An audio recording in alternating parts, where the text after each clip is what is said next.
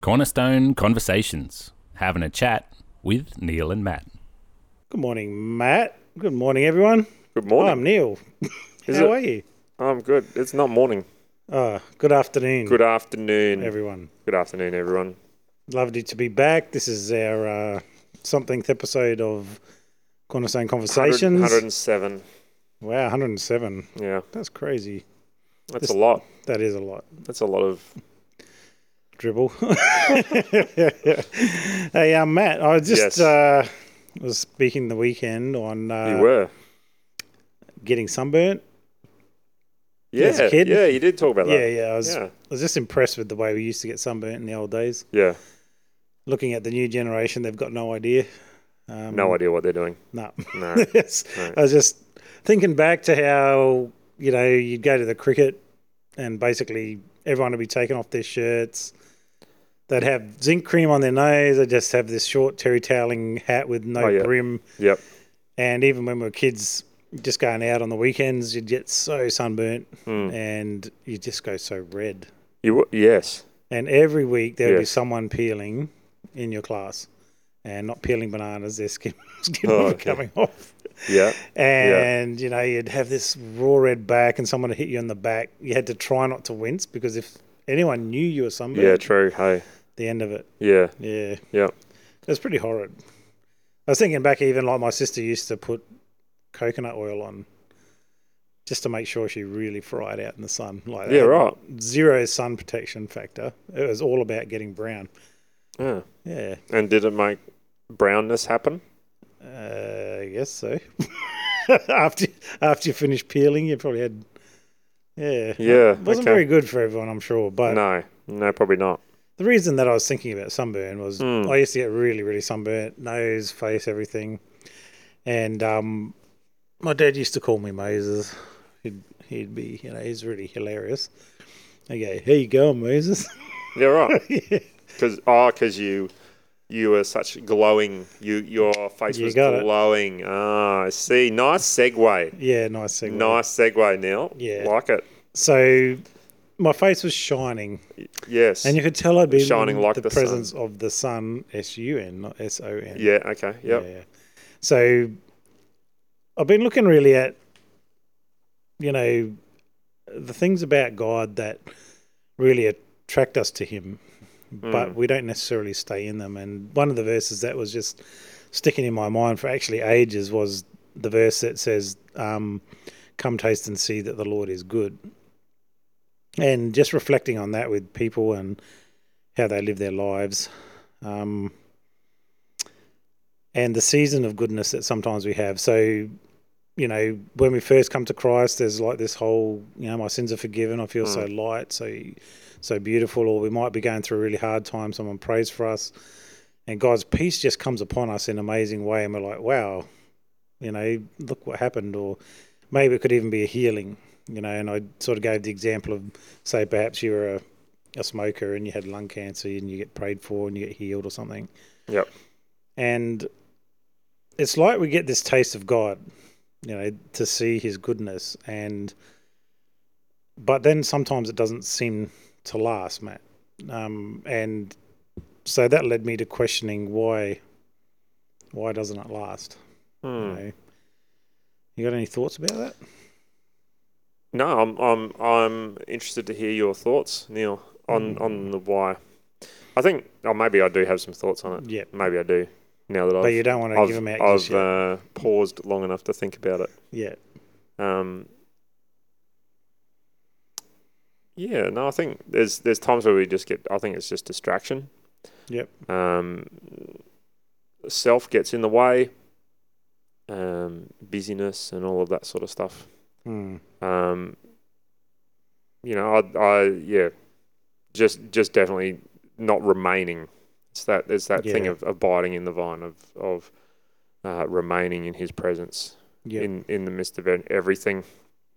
yeah. Um, and just, just losing track of that. I think yeah. is my thought. Yeah, I reckon you're right. So that whole staying in his presence, and, Mm. and this is what happened with Moses that he had this encounter with God, which we're going to go and look at in a minute. Um, but I sort of get this sense that God reveals himself in such an amazing way that he gives us a taste of what it's like to live in him.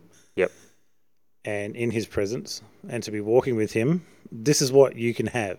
So it's like the taste of, do you want this? Yep, Mm. I do want it.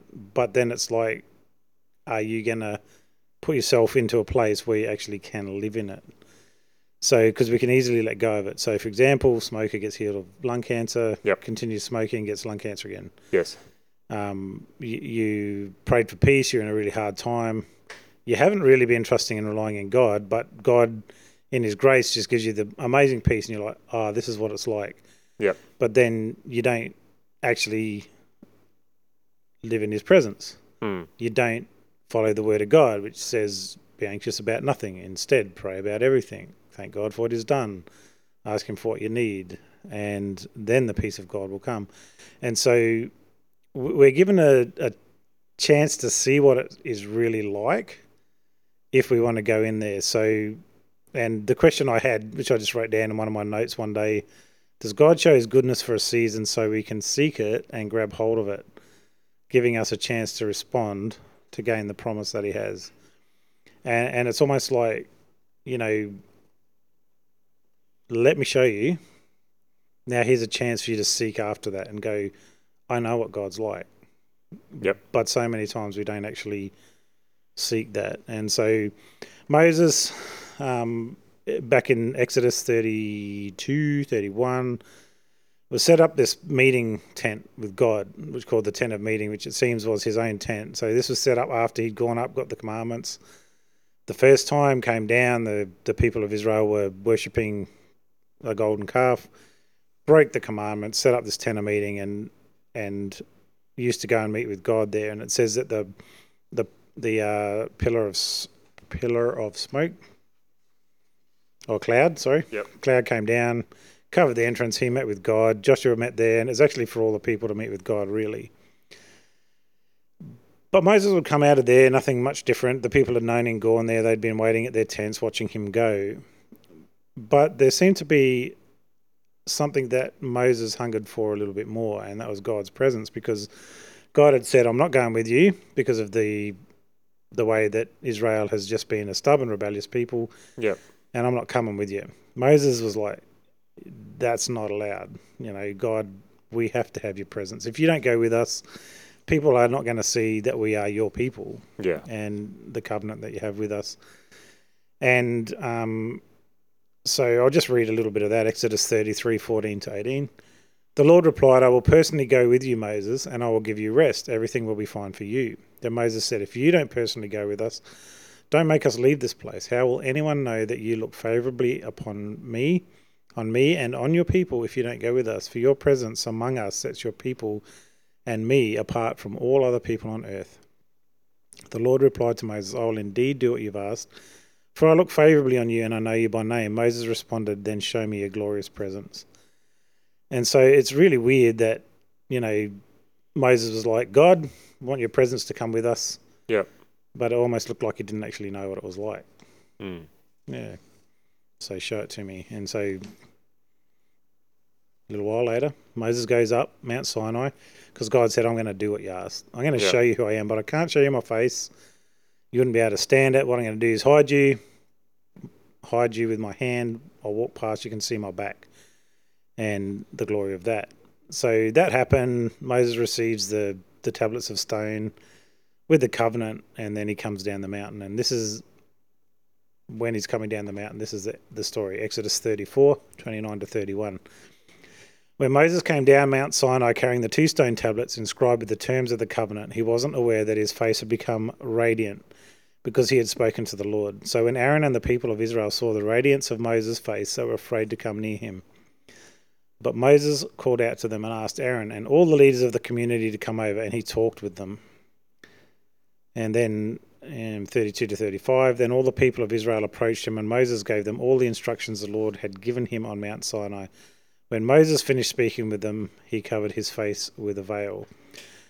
But whenever he went into the tent of meeting to speak with the Lord, he would remove the veil until he came out again. Then he would give the people whatever instructions the Lord had given him, and the people of Israel would see the radiant glow of his face. So he would put the veil over his face until he returned to speak with the Lord. So the encounter that he had with God when Yep. he saw his glory caused his Mm. face to shine. He didn't even know it. Yeah.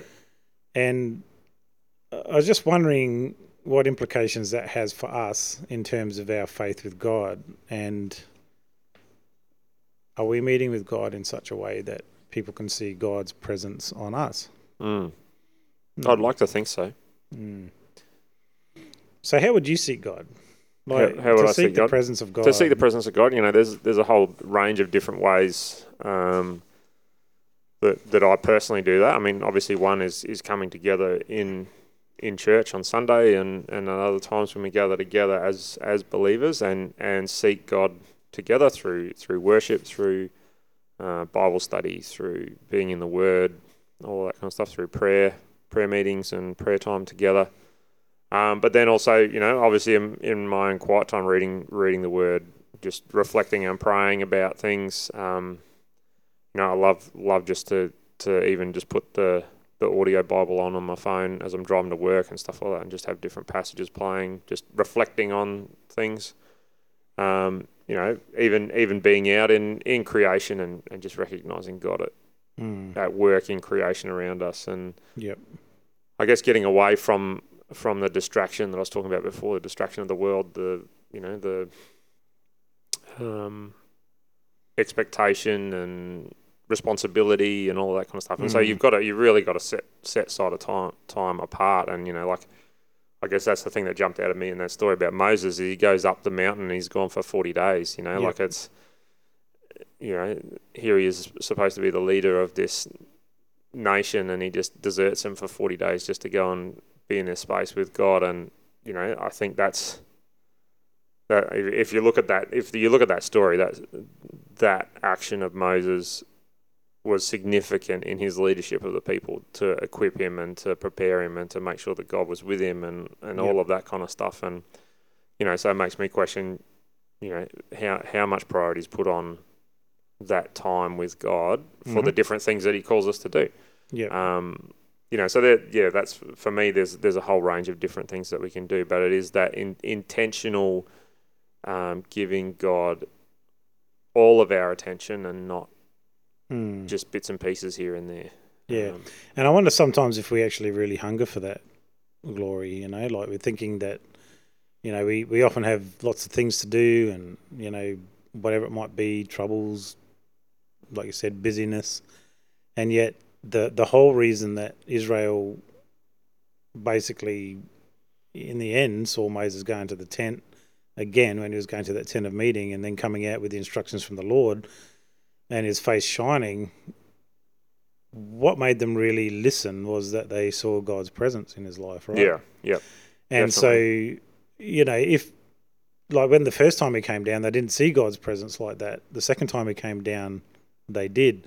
mm, And it seemed to create a bit of a change in the camp. I mean, obviously, as you go on, they're still murmuring and complaining, but yeah, but there's this sense that hey, wait a minute, God is with you. Here's evidence of that, and I think for us as Christians, isn't that what we want people to see? yeah, So yeah, you know, it, it's horrible to think that you know people could be so proud of the fact that you know they go to church or you know they're Christians or they have this Mm. big great moral compass that they need to point everyone in the right direction. Yet their life has no reflection of Christ's actual character and love, and so when when when we are really seeking that presence, we're hoping that we are changed and transformed, which is what we'll look at in a minute, Mm. where it's not just you know our great moralness, which is the old covenant. Yeah. You know, I'm keeping the law, and you should keep it too. But there's something different about us that when people see us, that somehow there's a reflection of Christ in us, coming from us. Don't you, don't you think that would be important? yeah, absolutely, absolutely. And as you Mm. say, it's not it's not something that's put on. It's you know, it's something that just reflects out of us. Um, yeah. again that's you know again that's something that that I'd hope we'd be doing is that that we are reflecting that you know the splendor of God as we go about the things that we do and it's not something that we have to put on it's not something that's a a show or, Mm. or whatever but you know I, I love the fact that you know in, the, in that example Moses didn't even realize that his face was shining Yeah. Um, That's and, you know, that, that's how it needs to be. Yeah. So that humility of, of yourself. Yeah. Yep. And and so we see Moses covering his face and so our natural assumption is that, you know, well obviously whenever he went to the tent of meeting, he'd remove it, come out again, um, give the people his shining, the radiant glow of his face. Um, and we think, well, that's why he had the veil, so they couldn't see God's glory. But in fact, when we get to Corinthians in Second Corinthians 3, it tells us something different. And Paul's putting it in in this picture of like guys you got to understand the old covenant was glorious. You got Moses got up got the 10 commandments came down and the promises God made were fantastic but it was a fading covenant Mm. it was destined to pass away and there was a new covenant coming which was cut through Jesus Christ's death right Yep. and the blood that was shed there and in fact Moses was covering his face so that they couldn't see the glory of the Lord fading away. Now, we're not going to read that whole Second Corinthians 3, but if you read through that, you'll see that it's like Moses covered his face, and, and this was a sign of the new, you know, of the old covenant passing away, that, that the glory was actually leaving. And so it seemed that it wasn't so much so that they could be protected from the presence of the Lord, um, it was so that they couldn't see that you know the glory fading away, which is Mm. really really sad to think. But we got to remember Moses climbed this mountain to see the glory of the Lord, right? Yep. Yep. And God turned up. He was obviously present in the tent as well. I'm not saying that there wasn't this you know extra boost with his brightness at those times, but there are places that he went, and yet un, to us, we now have a different way of meeting with God, right? Yeah, for sure. Which is what In his presence all the time. all, all the time. Yeah. Yeah, because the Holy Spirit now has the come to dwell in Yeah. us. Yeah. Yeah. And we have access to the Father at any time, Yeah. any place. Yeah. And so we've got this amazing, great covenant that we're not, we, we actually don't need to come to church to experience God's presence, but we will, hopefully, and in a Yeah. different way. Yeah. Um, we can be at work and experience God's presence, that His glory can shine into our life wherever we are. Yeah. Um, and so Second Corinthians three sixteen to 18 says this, but whenever someone turns to the Lord, the veil is taken away. So when did the veil get taken away? When Moses went to meet with God, right? Yeah. So we've made this commitment to Christ, we've turned to the Lord, and that veil is taken away. But it's not to ever come back on. For the Lord is the Spirit. Wherever the Spirit of the Lord is, there is freedom. So all of us who have had that veil removed can see and reflect the glory of the Lord. So this is a promise to us as Christians, and I really like it. Mm. That we are able to see and also reflect the glory of the Lord. Yep. That's pretty awesome, isn't it, mate? Yeah, absolutely. That's Yeah. really good. Really yeah. good. And how's that made known, do you reckon? How is that made known? Yeah. Well, through us coming to him, through through Jesus, through the cross, through the, the veil being torn. That was there, the thing that separated us from from God, um, and through His Spirit in us, as we you know as we accept Jesus into our lives, as we accept that invitation, and the Spirit comes within. That that remains there, and and Mm. you know, like it says there, um, you know, who, where is it? Um, whenever someone turns to the Lord, the veil is taken away. So, you know, again, it's that it's that remaining in in His presence. Mm. Um, you know, we can we can turn to God, and we just need to keep keep our eyes fixed on Him. Mm. Keep keep our face towards where He is, Yeah. uh, and remain in that space. yeah. Ultimately, And then the end of that passage, and the Lord, who's the Spirit, makes us more and more like Him. Yep. As we are changed into His glorious image. Yep. And I think the beauty of that for me is that I'm not changed into His glorious image by trying to keep the law. no, I'm changed to His glorious image by looking into His face. Yep. And and so therefore it becomes not a work of myself, but a work of Him. mm, and you become who you worship or what you worship. That's what you become. And uh, I just love this that it's like a process, it's a journey that it makes us more and more like Him. You know, like we, we start out on our Christian journey where we're still, you know, we're dealing with stuff and, and things like that. But if we remain in Him, as He said in John 15, remain in me. hmm If I will remain in you, you wor- my words remain in you, and you remain in me. So, holding close to our heart His word, Yep.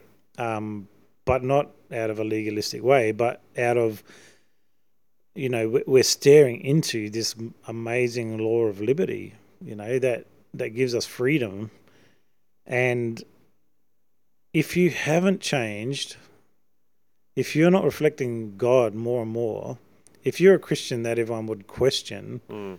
you know that that old saying, "Is there enough evidence co- to convict you?" Um, it's very likely that you're not looking into Him, right? Yeah. Um, because the glory of the Lord isn't abundant in our life, you know. And I think I think that's pretty sad, you know. Like if I take my Christian life seriously, the change happens not because I'm trying so hard, not because I'm doing so much, but because I am taking time to stare into His face Yeah. and and it's simple as that. Um, to to let him to surrender completely to him, Yeah. Yeah. and we're changed into his glorious image. And you know, I, I love that. I just love that it's not an effort on our part. You know, like have you ever, Matt? Have you ever felt tired of trying to be like Jesus? No. No. that's No. good. Wait, you but we completed, we you uh, completed the sentence. Have you ever felt tired yeah. to be like Jesus? Um, no, I think yeah, definitely. I think we again that that is part of the problem is that we try and do things in our own in our own strength, to even Yeah. to to make ourselves reach a standard that we think is appropriate to be a Yeah. follower of Christ. Um, Yeah. And as, as you say, it's just so good that that all we need to do is make sure that we turn our face to Him, and He does the rest of it. Like there's no there's no pressure. There's no you know certain number of hours you have to pray, or you know Hmm. you got to tick off a full year of every Sunday church attendance uh, in order to to gain a particular tier of Christianity or Mm. anything like that. And you know, again, I think sometimes we can we can um, you know over over analyze and regulate Yeah. What what that looks like. And so we've got to be really careful that we don't we don't end up in that space Yep. um, again, making sure we're just turning our face to God, spending, Yeah. spending time with Him and, and letting His Spirit do the rest and, and work in us and mold us and shape us, you know, change us into His into His glorious image. He does He does the work in that, and it, you know, Yeah. it reflects it reflects out of us. It changes the way that we, hopefully, Live. Yeah. live. Yeah, and like when I think about the glorious image of Christ, it's like, well, what does that actually really look like? well, I think the image of Christ is where your character changes to reflect his heart. You know, Mm. like he had a heart for those that were were broken, that were lost. You know, why did he come? He said to heal the sick. You know, give sight to Mm. the blind, heal the brokenhearted, set the captives free, and that our heart would change. You know what I mean? So our Christianity doesn't become about our self awareness or No. You know our you know our spiritual journey but Yeah. about the whole point of reconciling people to Christ Yeah. and having a heart to love people and so I guess when you really think about that that reflection of God and his glory it really is born out in how we treat people you know like and how we stand up for things that are unjust and Yeah. you know how we we do live a righteous life. Like how can we not be holy? Because you know the bible says be holy as he is holy. But it's not you know a holiness born through our great works because it's never enough. Mm. it's born through our relationship with him for him working in our heart as we're staring into his face that he changes us daily into his image. And yeah i like it. I like it a lot. Mm. yeah, so I would like to say, Matt, that I do see Christ shine out of you. Oh, Yes, I see God reflected in you, that's and that's I think that's a good thing. yeah. Same. Yeah. Same, Neil. Oh, thanks, man. Yeah. Definitely. Even when I'm not somewhere. Definitely evident. yeah, Definitely evident in your life. and that's what we want, you know. Mm. And we're not perfect. No. That's why I love it. It says that think, more, yeah. more and more, More and like, more. More and more. That's it. And I think the imperfection is when we get in the way. Yeah. as well. You know, like Yeah. that's and that, that's always going to be there, I think, and and we're just going to make sure that we don't let that become the focus. Yeah. Um, keep keep the main thing the main thing, and that is God. Yeah. Um, That's right. yeah. Excellent. All right. Thanks, Matt. Very good. We'll catch you later. Excellent. Bye.